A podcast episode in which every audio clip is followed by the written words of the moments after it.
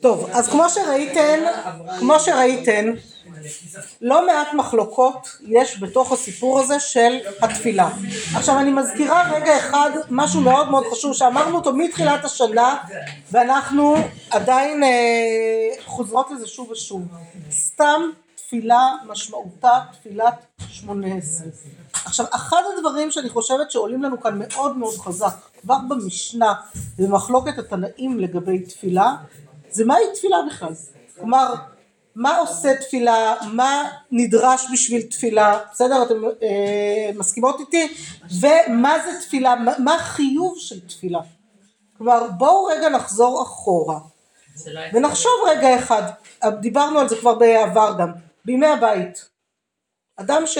למה להתפלל בכלל? כמו מה הייתה עבודת השם בימי הבית? קודם כל עבודת השם קורבנות.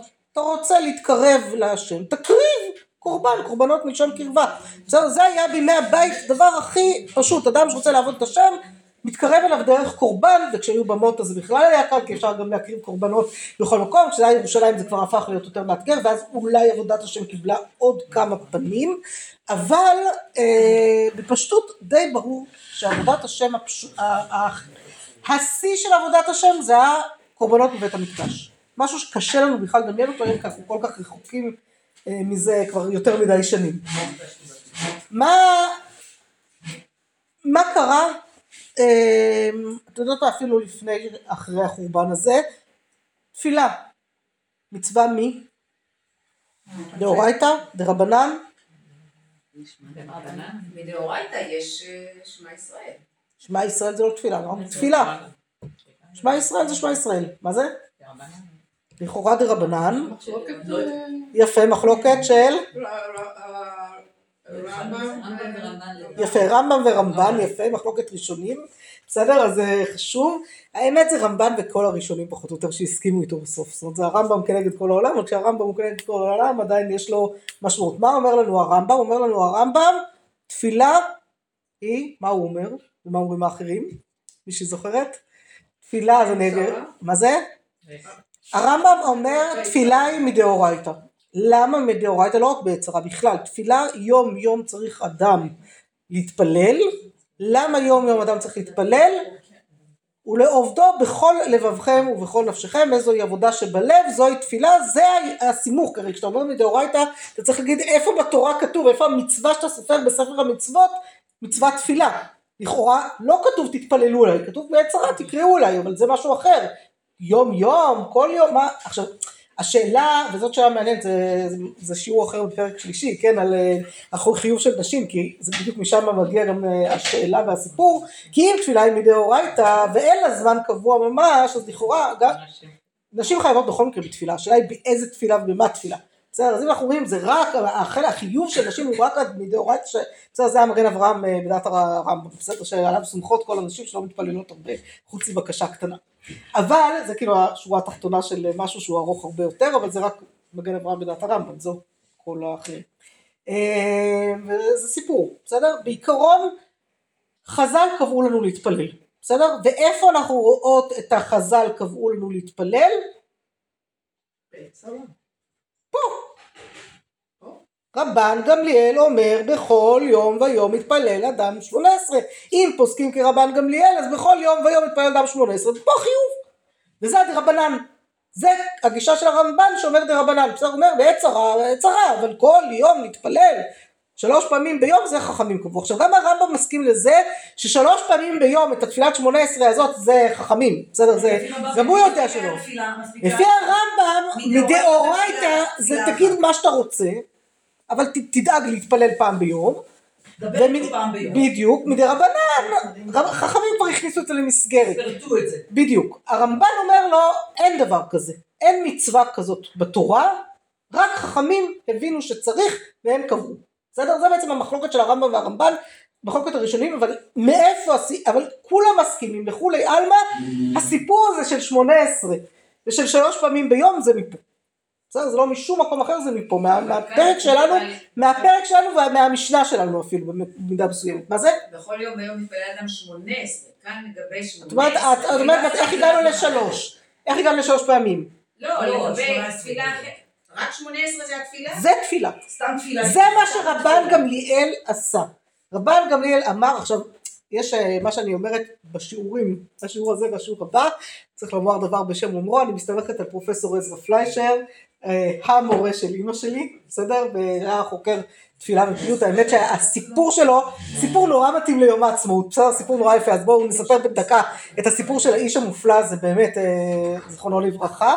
הסיפור שלו היה שהוא היה ברומניה, מאחורי מסך הברזל, נכלא שם בכלא כאסיר ציון, על זה שהוא רצה לעלות לארץ ולא נתנו לו, נכלא שם ואז, אה, וכתב מתוך, בכלא הוא כתב שירים שהביעו את המיית הלב של מי שרוצה להגיע לארץ ישראל וכולי, שירים נפלאים, וכשהוא יצא הוא הצליח איכשהו להגניב את זה לארץ, והגיע לארץ השירים האלה, ומישהו כאן פרסם, לא זוכרת מי זה היה, שהוא שלח לו ופרסם את השירים שלו, בשם יוד גולה, יהודי גולה. כי אם היו יודעים מי זה, היו הורגים אותו במקום ברומניה. ויום אחד, ממש בתחילת המדינה, זאת אומרת, השנים הראשונות של המדינה, השירים האלה כל כך אה, עשו שם ככה, הטיטו את הלב, שהחליטו לתת לו פרס ישראל על השירים האלה, והוא הולך שם ברומניה, ומגלה שיוד גולה, שהוא יודע שזה הוא, מקבל פרס ישראל, ואסור לו להביע את השמחה לאף אחד, כי אם הוא יגיע למישהו, בדיוק. אז ככה הוא הסתובב עם השמחה בלב, והוא תיאר שהוא התחיל לרוץ, לרוץ, לרוץ, לרוץ, לרוץ, לרוץ את כל העיר שם, כדי לא לגלות, כאילו להוציא את השמחה באיזשהו אופן, אבל לא לגלות לאף אחד מה זה. עכשיו, לימים הוא עלה, הצליח לצאת מזה, לעלות לארץ ולהיות פרופסור מאוד מאוד מאוד חשוב, חוקר תפילה ופיוט מאוד חשוב, הוא הקים את מפעל השירה ופיוט, ממש הקים את הנושא הזה של פיוטי גניזה בעפרם פחות או יותר, ובעצם הגיע לו פרס ישראל על המחקר שלו, על העבודה שלו, הרבה יותר מהשירים שהוא כתב אי שם בצעירותו וכיות גולה, אבל לא נותנים פרס ישראל פעמיים, אז הוא לא קיבל. עוד פעם, למרות שפרופסור עזרא פליישר זיכרונו לברכה. אז הוא, טוב, זה בדקה, זה סתם סיפור ציוני נורא, לכן הייתי חייבת השבוע, לשבוע הזה לתת, כן, לתת את זה ככה בפינה. אז אני מסתמכת על שני מאמרים שלו, על uh, קדמוניות התפילה בישראל ותפילת 18, אני אשלח לכם אותם בהזדמנות, בסדר? Uh, בהמשך. כאחד ששווה מי שיש לו זמן וחשק וכוח, הוא מאמרים ארוכים וכבדים, אבל אני אקצר אותם פה. מה שהוא אומר בעצם, תמיד חשבו שהתפילה אה, כבר בימי הבית הנוסח הזה התחיל להתהוות, וכבר היה שם משהו בסיפור, והיו מחלוקות מאוד גדולות במחקר מתי, אז מה קורה פה, ולמה פה זה כן, ולמה פה זה לא, והוא בעצם מוכיח באותות ובמופתים, ובהחלט הוכחות מאוד משכנעות לפחות בעיניי, שלא. שבימי הבית, נכון, אנשים התפללו לפעמים, אבל התפללו מה שבא להם. לא היה להם שום נוסח להיצמד אליו. אדם רצה להתפלל, להתפלל אמר, ובסתם ככה הוא בא להתפלל במקדש. זאת אומרת, ההיגיון היה שמתפללים במקדש, אם לא אז אתה יכול להיכנס, אתה יכול להגיד חנה. משהו בזה, מה זה? הדגם של חנה. הדגם של חנה, דגמים אחרים, כן. מתפללים במקדש, אתה רוצה להתפלל במקום אחר, תתפלל במקום אחר, אבל זה סתם, זה הגעת הלב, זה לא שום דבר שהוא חובה, מצווה, שום דבר מהסוג הזה. והטענה שלו שרק אחרי חורבן המקדש, כשרבן גמליאל ראה את פיזור של העם ואת החוסר מציאת מקום לעבודת השם, עכשיו הוא אומר שבתי כנסת היו כבר בימי הבית, אבל התפקידים שלהם היו קריאה בתורה, התכנסות כמו שאמרנו, מתנ"ס, ולא יותר מזה, בסדר? לא, הם לא היו, לא תפקדו בתור מקום תפילה מסודר של ציבור, בכלל ציבור לא התפללו. כלומר ציבור התפללו מתי?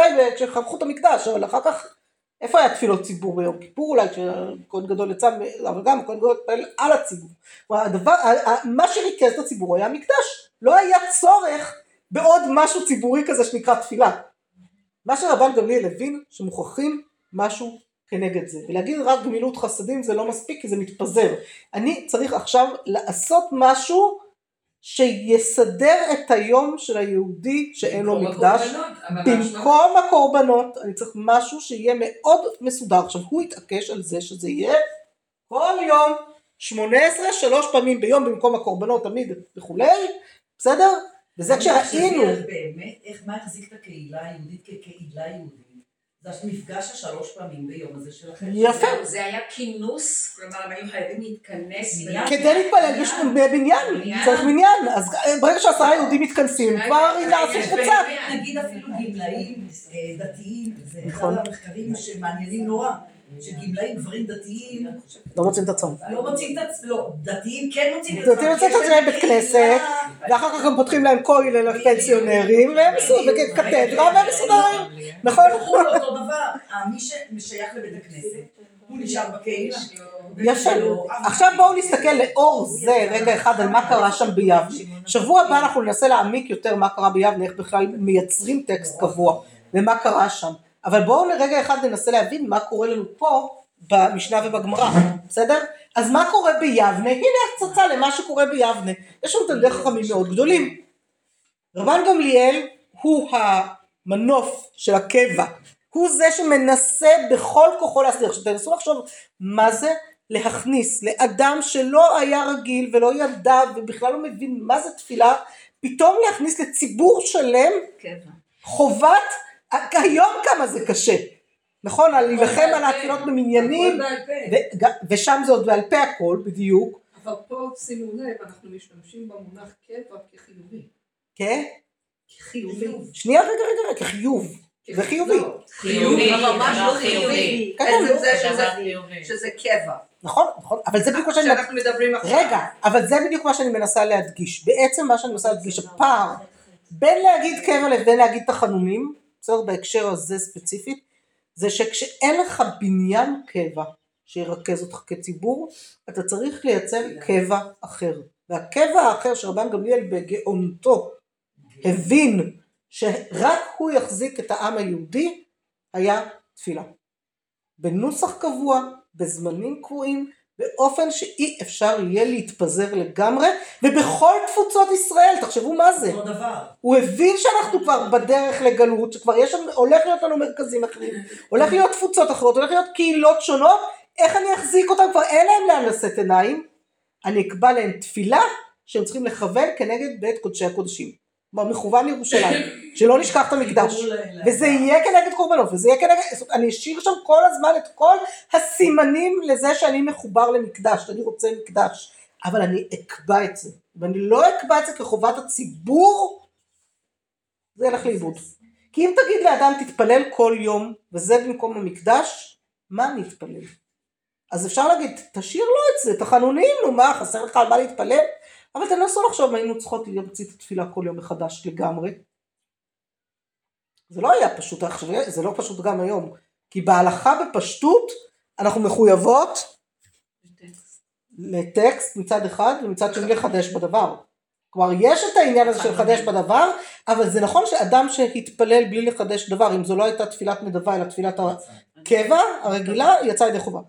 כי יודעים שזה קשה לחדש. בסדר? זה, זה משחק מאוד מאוד מאוד עדין.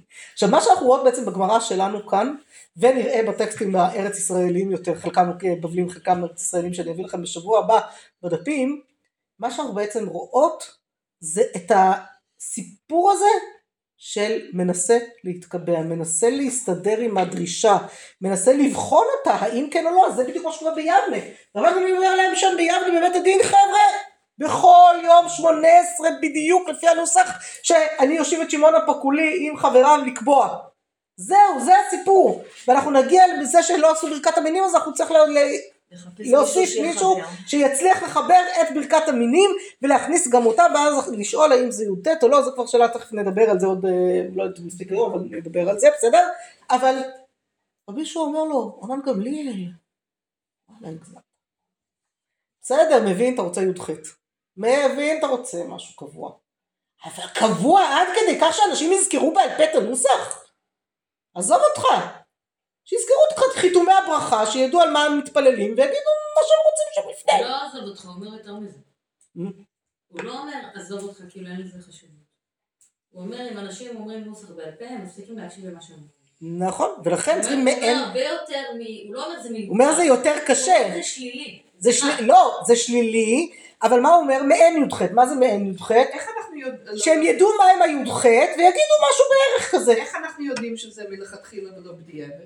מה זאת אומרת? אם אמרו מעין י"ח, ה- ה- הכי טוב זה ה-18 כמו שצריך. אבל אם אמרו מעין י"ח, יוצאים. כי אם זה היה כתוב ככה, מצוין. אם רבי יהושע היה אומר את זה, מצוין, אבל זה לא מה שרבי יהושע אומר. וזה עוד יותר חד כשאנחנו רואים כאילו הוא רבי עקיבא. זה מה שהוא כן, רבן. גמליאל אומר בכל מקרה אדם 18, רבי יהושע אומר מעין 18. רבי עקיבא אומר אם שגורה תפילתו בפיו 18. הוא דעת ממוצעת בין רבן גמליאל לרבי יהושע, נכון? ואם לא שגורה בתפילה שיגיד מעין 18, בסדר, אני לא היסטרי על הקבע. לא, זהו, בדיוק. אני לא היסטרי על הקבע, אבל אני אבל בגדול... אבל בגדול צריך את הקבע, הוא. בדיוק. בגדול אני מסכים איתך רבן גמליאל שבכל יום שהוא עשרה, מבין? לא כולם מסוגלים. אז מי שלא מסוגל, מי שלא שגור בפיו. אנחנו נראה אחר כך את המדרש של אבל רבי הוא אלעזר עדיין חיסמה, זה רואה יהיה את זה מדהים. כיותר אידיאלי. תלמידו של רבי עקיבא, בסדר, אנחנו נראה את זה. שנייה, עוד נראה את זה בהמשך, בסדר, בדפים עוד נראה דברים אחרים, מעניין- מעניינים אבל ממש. רבי עקיבא רואה את ה-18 כאידיאל. מלא כלכתחילה. כן, זה ברור, זה נראה לי די ברור. אז לכן צריך להמציא לרבי יהושע עמדה אחרת, שזה אומר שהוא... לא יודעים להמציא, רבי יהושע כנראה זו הייתה עמדתו שמעין 18 זה מספיק, זה בסדר. רבי אליעזר יושב שם ומסתכל עליהם ואומר להם, תגידו חבר'ה, השתגעתם? העושה. תפילתו קבע, אין. תפילתו תחנונים. לא מה הקשר לתפילה בכלל? תפילה זה צריך להיות תחנון. איזה מין תפילה תהיה לי, אם אני אגיד אותה כל הזמן אותו דבר, תחשבו איך אנחנו אומרות את התפילה. האם אנחנו מצליחות באמת לחשוב מה אנחנו אומרות? כן, נכון. אם יש מי שככה, יש מי שמריץ, יש מי שלא לא בולע את המילים, יש מי שכל מיני. כבר אומר מעין 18 לפ- לדעתי לפעמים, אבל בסדר, כאילו, אל תמיד אבל שואל לפי את עצמי. רבי אליעזר אין נוסח. לכאורה אין נוסח. נכון, לפי רבי אליעזר לכאורה למה אין נוסח, ככה זה נראה. לא מחויב. לא. לא, תראי שאנחנו נגיע אה, בגמרא, אני- בסדר, אבל אני אומרת, 18. לכאורה, כשאת רואה רק את המשנה כמו שהיא לפנייך, ואת מבינה שיש פה חידוש עצום, כלומר משהו שהוא להמציא יש מאין לגמרי, בסדר? משהו שלא היה קיים בשום צורה שהיא, פתאום להמציא אותו, אז אפשר להבין את ההתנגדויות גם, אפשר להבין גם את ה... מי שהולך איתו, מי שלא הולך איתו, מה קורה פה. עכשיו רבן גמליאל ורבי אליעזר, אנחנו זוכרים, הם גיסים, לא פשוט אה, ביניהם, בסדר? אז זה בכלל מעניין שהוא ככה, ותחשבו, רבי אליעזר, במה הוא המית את רבי רבן גמליאל, מה הוא גרם למותו? בנפילת אפיים שאין תחנונים יותר ממנה. נפילת אפיים שאימא שלו מספיק על כן. זה. בסדר, זה הסוף של הסיפור אה, בבבא מציע על אה, תנורו של החנאי. בקיצור, קיוויתי ששמעתם את השיעור, אם לא אז תשמעו. זה כדאי. או שתקראו פשוט בבא מציע, כן, את הדפים הנכונים. בכל מקרה, אה, בסדר, אז זה, זה, זה, זה סיפור. עכשיו, איך אנחנו יודעות שזה סיפור? כשרבי יהודה הנשיא, 70 שנה אחרי בערך שיבנה, או יותר מזה אפילו, 130 שנה אחרי יבנה, 70 חורבן, יהודה הנשיא 200, בסדר, אפילו 130 שנה אחרי, החכמים האלה היו, זאת אומרת, בית הדין ביבנה לא מיד עבד אה, על מלא, כן? אז נגיד 100 שנה אחרי, בסדר? כשהוא מכנס את המשנה, ורוצה לעשות משהו מסודר, הוא עדיין מכניס לנו כאן את ההתלבטויות האלה. כלומר, לא ברור לנו עד הסוף שהנוסח יתקבע לגמרי, עוד, עוד יש על זה, הוא מאפשר את הדיון על זה עדיין. אם הוא היה מאוד מאוד חם כמו רבן גמליאל על זה שחייבים נוסח קבוע, אולי הוא לא היה מאפשר בכלל, לא היה מכניס למשנה את המחלוקת. ואולי כן, כי הוא מכניס מחלוקות למשנה. אבל זו הצעה, זה לא מחויב, בסדר? אבל זו הצעה לחשוב שאולי הדבר הזה באמת עוד לא יתקבע עד הסוף. כלומר, הוא יתקבע ולא יתקבע, הוא היה בדיון ולא היה בדיון. בסדר? חבל? חבל שזה יתקבע. האמת שהייתי צריכה להתחיל את השיעור, את היום הזה, מלשאול. מי בעד ומי נגד. אבל, תחשבי, את אמרת שהוא גאון. הקיבוע נכון. האורך, אני חושבת שהיה צריך לקבע. ב- ב- מעין זה 18. גדל וגדל וגדל. 18 זה לא הבעיה. נכון. כל התוספות. לא, לא, רגע, רגע, רגע, לא, לא, לא, שנייה. תפילה, סתם תפילה זה 18. כל היום הוא אני נותן בעד 18, לקבל. ורגע, רגע, אנחנו נראה גם, אנחנו נראה גם בהמשך את הסיפור של שליח ציבור. מוציא או לא מוציא ידי חובה, כל הסיפור הזה, בסדר? זה עוד דיון שהיה ביניהם, גם כן על מה יותר חשוב, חזרת השץ או תפילת היחיד. כי אם אני מקבעת, אנחנו מקדימה קצת על מאוחר ואנחנו נראה את זה, אנחנו רוצות לסיים, אם אני מקבעת רק את תפילות היחיד, בלי חזרת הציבור, חזרת השץ, אז אני מפסידה את המפגש. בדיוק. לאנשים אם אני מקבעת רק את חזרת השץ, אני לא נותנת את הביטוי של היחיד, גם רבן גמליאל הסכים שצריך תחנונים. מכאן יצא שני הדברים האלה. עכשיו כל אלה שצועקים היום עזבו כבר לא צריך חזרת השץ, זה היה רק כדי להוציא את מי שלא יודע, לא מבינים שאנחנו מפסידים פה משהו גדול במפגש, שהוא מאוד חשוב. עדיין צריך את הקדושה, עדיין צריך, אז כאילו אבל אם צריך, לא, נכון. מסובך, בסדר? אז לכן אני אומרת, זה מסובך. מצד שני, כל אנשי הקשב, מצד שני, כל אנשי הקשב וריכוז וחזרת השעות הולכים לאיבוד, נכון? זה זמן הפטפוטים או העלונים או לא יודעת מה עוד. זהו, להשלים רש"י על הפרשה. מסובך, אז עיקר תפילה, לא, סתם ככה, מה שאמרתי חובת נשים להתפלל, בסדר? לפי דעת רוב ככל הפוסקים חוץ מהמגן אברהם בדעת הרמב"ם, חובת נשים להתפלל זה פעמיים ביום לפחות, בסדר? פעמיים ביום לפחות חובה להגיד שמונה עשרה, לא שום דבר יותר מזה, שמונה עשרה בלבד. עכשיו כמובן שמוסיפים לזה הפוסקים, רגע תגידי אבל בקריאת שמע למרות שאנחנו לא חייבות בקריאת שמע כי זה מצוות עשה שהזמן גמר. בסדר, אני מסיימת, מרים הולכת, אני מסיימת.